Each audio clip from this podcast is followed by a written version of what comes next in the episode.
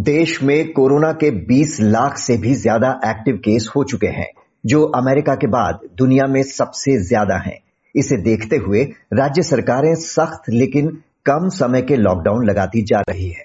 दिल्ली, पंजाब, राजस्थान और महाराष्ट्र के बाद झारखंड ने भी 22 से 29 अप्रैल तक लॉकडाउन की घोषणा कर दी है। यूपी ने नाइट कर्फ्यू के अलावा अब पूरे राज्य में वीकेंड के दोनों दिन संपूर्ण लॉकडाउन कर दिया है।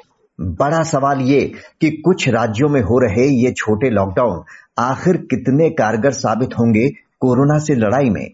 डॉक्टर विनय अग्रवाल, पिछले साल की तरह देश भर के संपूर्ण लॉकडाउन के बजाय इस बार कुछ राज्यों में ही अलग अलग समय पर कुछ समय के लिए लॉकडाउन किया जा रहा है।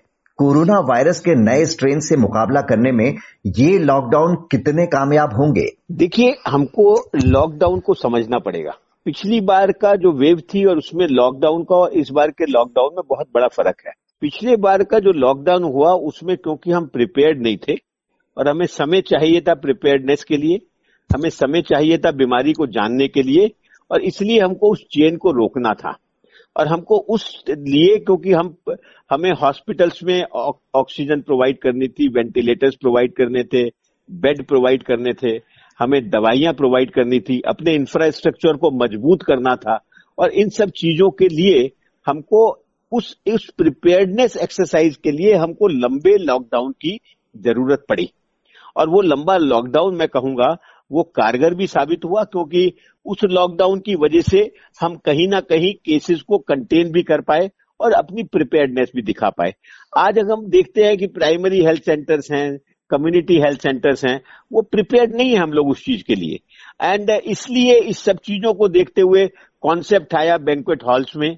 कॉन्सेप्ट आया कि डीआरडीओ या आईटीबीपी ने और इन लोगों ने या मंदिरों में या मस्जिदों में हम बेड लगाएँ और ऑक्सीजन लगाएँ, ये कॉन्सेप्ट पिछले लॉकडाउन में आया। आज का लॉकडाउन का मतलब है कि लगभग हम कम्युनिटी स्प्रेड में आ चुके हैं। ये पता ही नहीं लग रहा है कौन, किससे कहा इन्फेक्ट हो रहा है। पूरे के पूरे परिवार इन्फेक्ट हो रहे हैं। और इस वेव की तरह इन्फेक्ट हो रहे हैं। और इस बात में क्योंकि पिछली बार लंबा लॉकडाउन था, एक तरीके से रिलीज़ फिनोमिना हुआ। इकोनॉमी पे असर हुआ तो गवर्नमेंट को इकोनॉमी की भी चिंता हुई। उन्होंने इंडस्ट्री को खोला, उन्होंने मार्केट्स को खोला, उन्होंने ट्रांसपोर्ट को खोला रेल को खोला, इन सब चीज़ों को उन्होंने खोला। लेकिन आप सोचिए कि एक कैदी जो दस महीने या छह महीने, सात महीने कैद में आता, से बाहर निकलता है तो वो जो रिलीज़ फिनोमिना हुआ, वो पब्लिक में उस प्रकार का रिलीज़ फिनोमिना हुआ। और जो हमारे लॉकडाउन की एक तरीके से फ़ायदे थे, वो मुझे लगता है वो फ़ायदे ना होके कहीं ना कहीं हमको उस चीज़ का नुकसान भी हुआ। और अब धीरे धीरे आप देखें स्कूल्स खुल गए कॉलेजेस खुल गए ट्रेन खुल गई। आप जहाँ देखेंगे, भीड़ ही भीड़ है। मैं आपको रिसेंट एग्ज़ाम्पल आप देखें, कांवड़िया थे। आप रिसेंट एग्ज़ाम्पल देख लें, हमारा ये महाकुंभ है। और रैलीज इलेक्शन रैलीज देख लीजिए। अभी ये रैली आप पंचायत राज की रैली देख लीजिए। ऐसा लग रहा है कि जैसे कोरोना टाइप की महामारी एक ही क्लास के लोगों को आती है, जो कार चलाते हैं या जो संपन्न लोग हैं, उस, दूसरी क्लास में आती नहीं है। सरकार के भी दो दो चेहरे रहे। आप अगर कार में आप अकेले बिना मास्क के जा रहे हैं, आपका चलान होगा। एक लाख की गैदरिंग को आप एड्रेस कर रहे हैं बिना मास्क को, उसमें कोई परेशानी नहीं है। ना ये दो चेहरे हैं। इस इस सब चीज़ों को अगर हम देखते हैं तो मुझे लगता है कि आज बहुत आवश्यकता है हमको ग्रेडेड स्टेज फॉर्म में हमको लॉकडाउन करना पड़ेगा। ये लॉकडाउन सहायक होगा हमको इस चेन को कहीं ना कहीं ब्रेक करने में। जी लेकिन लेकिन मेरा सवाल यह है कि कई राज्य वीकेंड कर्फ्यू लगा रहे हैं। क्या एक दो दिन की पाबंदी से कोरोना की चेन ब्रेक होगी? क्योंकि जब पिछले साल कई राज्य छोटे छोटे लॉकडाउन लगा रहे थे तो एम्स के डायरेक्टर डॉक्टर रणदीप गुलेरिया ने कहा था कि कम समय के ऐसे लॉकडाउन से कोरोना की रफ्तार को रोकने में कोई मदद नहीं मिलेगी। अगर हमें ये चेन तोड़ना है तो राज्यों को कम से कम चौदह दिन का लॉकडाउन तो लगाना ही होगा। आपको याद करना होगा कि 22 मार्च 2020 को लॉकडाउन एक दिन का लगा था। 25 मार्च से लेके एक हफ़्ते का लॉकडाउन लगा था। उसके बाद एक महीने का लॉकडाउन हुआ। हम उसको अगर याद करें और अब इसमें जाए, देखिए, मैं सोचता हूँ नाइट कर्फ्यू और वीकेंड कर्फ्यू या वीकेंड लॉकडाउन का भी अपना महत्व है। अब देखिए, आज के दिन हम सब लोग जो 10 बजे के बाद की जो एक्टिविटीज़ होती है 9 बजे के बाद की एक्टिविटीज़ होती है, वो रिलेटेड टू एंटरटेनमेंट है। जीविका से संबंधित नहीं है। आप रेस्टोरेंट्स में जा रहे हैं, आप होटल्स में जा रहे हैं बार्स में जा रहे हैं राइट आप मेलों में जा रहे हैं, इस प्रकार की, या पिक्चरों में जा रहे हैं हॉल्स में जा रहे हैं, वो वो एक्टिविटीज़ हैं जो नॉर्मली दस बजे के बाद होती हैं। इसके बाद आप अगर वीकेंड देखें तो वीकेंड भी इसी पर्पज से होता है। ऑफ़िस से काम करने के आदमी हमारे मन में आ गया है कि सेलिब्रेशन करेंगे वीकेंड में।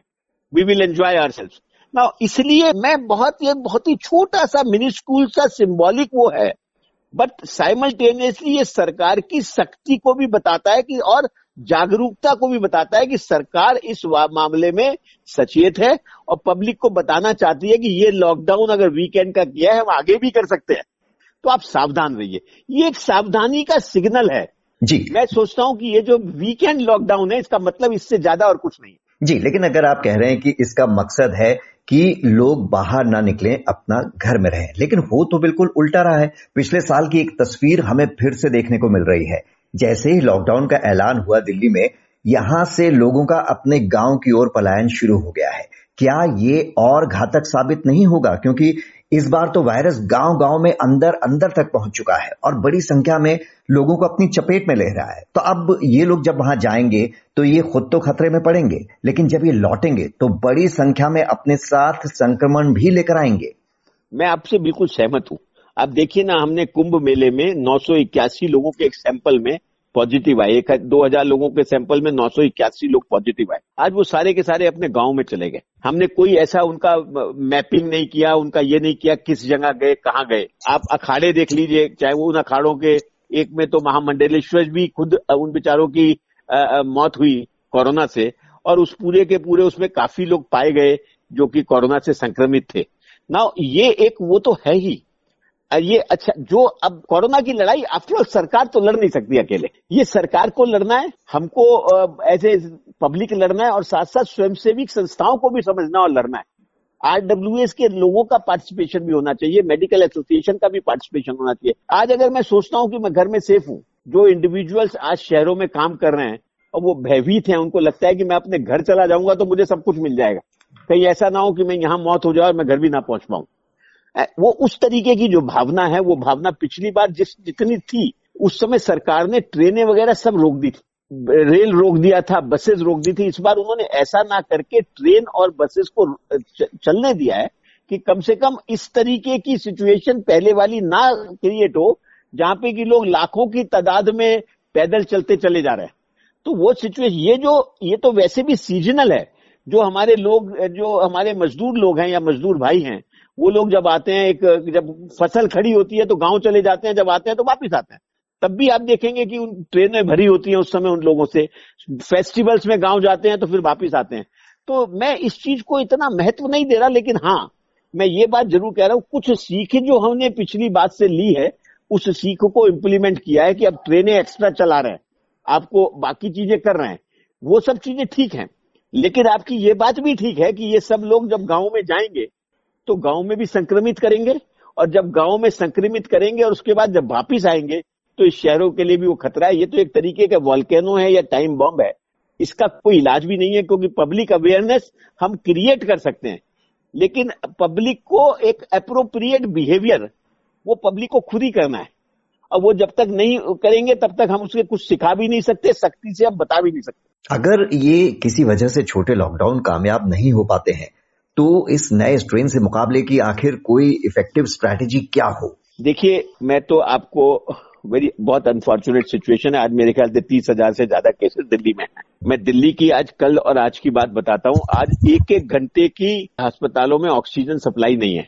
और एक एक घंटे के लिए ऑक्सीजन के लिए तड़फ रहे अस्पताल के मैनेजमेंट कि किसी तरह ऑक्सीजन मिले क्योंकि 20-20, 25-25 लोग छोटे नर्सिंग होम्स में ऑक्सीजन पे हैं। बिकॉज़ ये बीमारी रेस्पिरेशन से रिलेटेड है। इसमें ऑक्सीजनेशन कम होता है। और जबकि नब्बे से कम होता है तो जो पेशेंट एडमिट हो रहा है, उसको ऑक्सीजन की ज़रूरत है। सबसे पहली उसका ट्रीटमेंट ही ऑक्सीजन है उसको। ना अब सडनली क्योंकि ऑक्सीजन रिक्वायरमेंट मैनी फोल्ड ज़्यादा हो गई। पिछली बार तो आप देखिए, दिल्ली में मैक्सिमम केसेस आठ हज़ार चार सौ हुए थे, जिसमें इतनी त्राही त्राही दिल्ली जैसी जगह में मच गई थी कि हमने बड़े बड़े बैंक हॉल्स खोल दिए थे, होटल्स को अलाउ कर दिया था। आज तो तैतीस हज़ार केसेज है, बत्तीस, तैतीस हज़ार केसेज हो गए। ना फोर टाइम्स पिछली बार से ज़्यादा हो गए। तो और तराई तराही मच रही है। एंड मैं तो सोचता हूँ कि कहीं मैं, मुझे जो डर लग रहा है, वो कहीं ऐसा ना हो कि मेडिकल सिस्टम टोटली कोलैप्स हो जाए। एंड आई एम श्योर मैं इस बात में, मैं बहुत प्रशंसा करूँगा अपने माननीय प्रधानमंत्री जी की। उन्होंने पहल की है। अगर हमारा नेता सामने से लड़ता है और आगे जाके जैसे हम आर्मी में जाने जाते हैं कि हमारा मेजर सामने सबसे पहले जाता है फौज बाद में जाती है। अगर हमारा प्राइम मिनिस्टर आगे चल के ऑक्सीजन की सप्लाई को मैनेज कर रहा है या प्राइम मिनिस्टर जाके हमारे रेमडेसिविर इंजेक्शन की होल्डिंग को रोक रहा है या उसके लिए स्टेप्स ले रहा है या वो, जो कोरोना वॉरियर्स है उनकी फैमिलीज़ के जो इंश्योरेंस स्कीम है उसको आगे बढ़ा रहा है। अगर इस प्रकार के स्टेप्स हमारा हेड ऑफ़ द नेशन ले रहा है तो मुझे लगता है कि कहीं ना कहीं एक सुनहरी रोशनी है इस टनल, डार्क टनल के बाद जैसे वो रोशनी आती है, इस तरीके की रोशनी मैं कोरोना एपिडेमिक के बाद देख रहा हूँ। डॉक्टर विनय अग्रवाल, हमसे बात करने के लिए आपका शुक्रिया।